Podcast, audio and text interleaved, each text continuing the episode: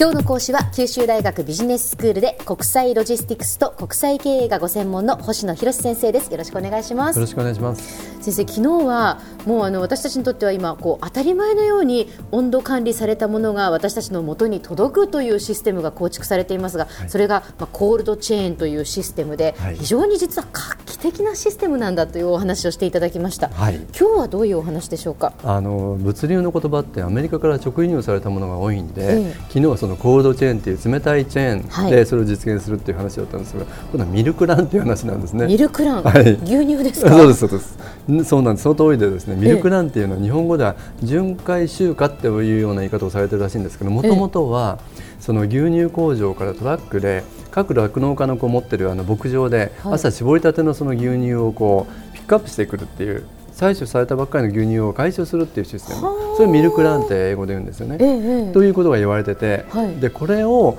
もっと別の物流のシステムに応用できないかっていうことでこのミルクランが実は広く使われてるんです。そんな話を。かりました。じゃあどういう部分で使われているかということですけど、はい、実はこれあの家電メーカーでもされてるんですけどよくあの例に挙げられるのは自動車部品の輸送なんですね。で自動車部品部品の輸送をちょうどその牛乳を集めるかのように、部品をトラックで行ってこう各工場からピックアップしてくるっていう話なんですけど。そうなんですか、はい、自動車部品ってそうやって集めてるんですね。そうなんです。あのそれすべてではないんですけど、そういうことが非常に多くなってきているということなんですね。で昨日はそのコードチェーンっていうのは共同配送っていう話とあの同じように各サプライヤーメーカーだとか卸が、はい、みんなでこうあるあの配送センターに一旦温度帯によって荷物を集めて、トラックを一台一台仕立てて一軒のコンビニエンスストアにあの持っていくって話をしてましたよね、はいはい、それが非常に効率的なシステムで、うん、かつて70回1日配送してたとすれば今8回ぐらいで済んでるって話をしましたけど、はい、ミルクランっていうのはその逆なんです。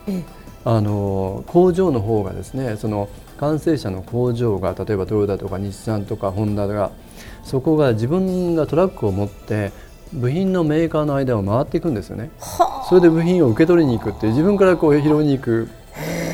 面白いシステムでしょ？面白いですね、はい、でも自動車メーカーにとってはそちらの方が効率的だということなんですか？ということなんです。それが最近そういうことが言われてるんですね。例えばどうしてかっていうと、まあ、トヨタに代表するジャストインタイムって有名ですよね、はい、必要なものを必要な時に必要な量だけ生産するっていうのがジャストインタイムというまさに時間通りにっていうこう考え方なんですけど、はい、車1台の組み立てっていうのはよく言われるのは2万点とか3万点の部品で車の1台成り立ってると言われてるんですよね。もうぱいの部品が使われてるんですよね、ね車1台に。その部品がもし来月作る車の分を今持ち込まれてしまったら工場の敷地なんてどんなに広くても足りなくなっちゃいますよね。が大変ですね。ですよね、ええ、そうすると余計にジャストインタイム必要な時に必要なだけ必要な量だけ持ち込んでくると本当は嬉しいわけです。うんで在庫っていうのは多くなればなるほどその場所も取るし、うん、管理する手間もできるし、はい、あるいはその余剰な資産を持ってる現金化されない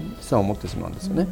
ということでじゃあ必要な時に必要なだけ自動車メーカーの方が売りにあの受け取りに行こうという考え方が出てきたのはこのミルクランなんです。実はこの考え方出てきたのは十数年前から、えー、今でも中国だとかアメリカでもされてるんですけれども、えー、あの急にこう普及しているやり方なんですね。え。ー、でこの利点っていくつもあるんですけど一つ目はまあ先ほどお話をしたような余計な在庫を持たない、はい、リスクもコストもかからない、うん、え2番目はあの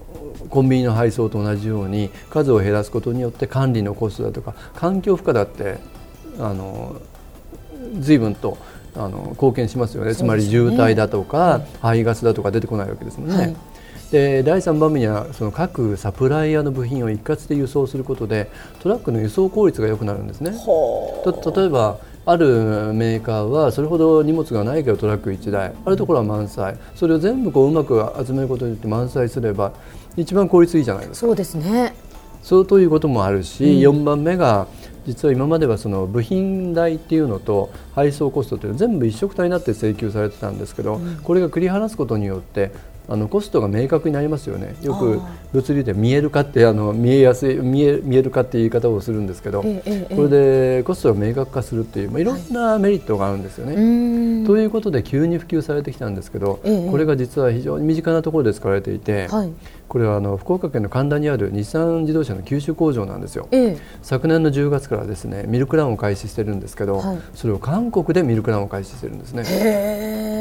それどういうことかっていうと、はい、日本の日産九州工場がトラックをした後でカンプフェリーってあの、えーと、下関とあのプサンを結ぶフェリーでトラックが韓国に行って、韓国のその部品のあのメーカーを回ってその部品を回収してくるっていう。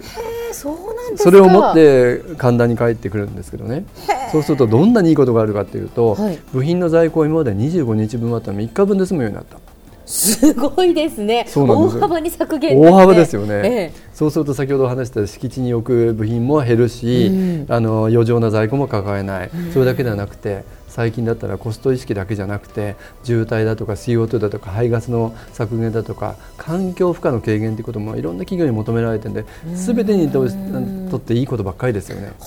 当そうですね、はい、非常に身近なところで福岡の神田の日産の工場がそういうことをしているっていう、はい、えー、ことなんですね。ミルクランミルクランです、えー、ミルクランもともとですね、まあ、今日ちょっとお話まとめてみると、えー、まあ、牧場から牛乳を回収するシステムであったこのミルクランっていうこの物流システムですけど、これをモデルとしながら、はい例えば自動車メーカーが各部品のサプライや納入業者から自ら受け取りに行ってでそれを工場に持ってきて組み立てるということで効率的に無駄なく自動車が生産できるっていうあのシステムをご紹介しました。はい。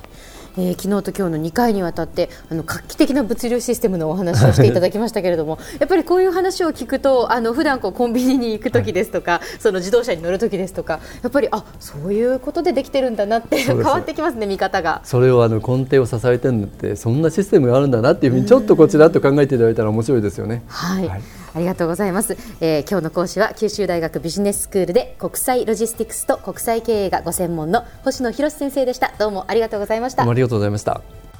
さてビビックモーニングビジネススクールはブログからポッドキャストでもお聞きいただけます。また毎回の内容をまとめたものも掲載していますのでぜひ読んでお楽しみください。過去に放送したものも遡って聞くことができますビビックモーニングビジネススクールで検索してください。ビビックモーニングビジネススクールお相手は小浜もとこでした。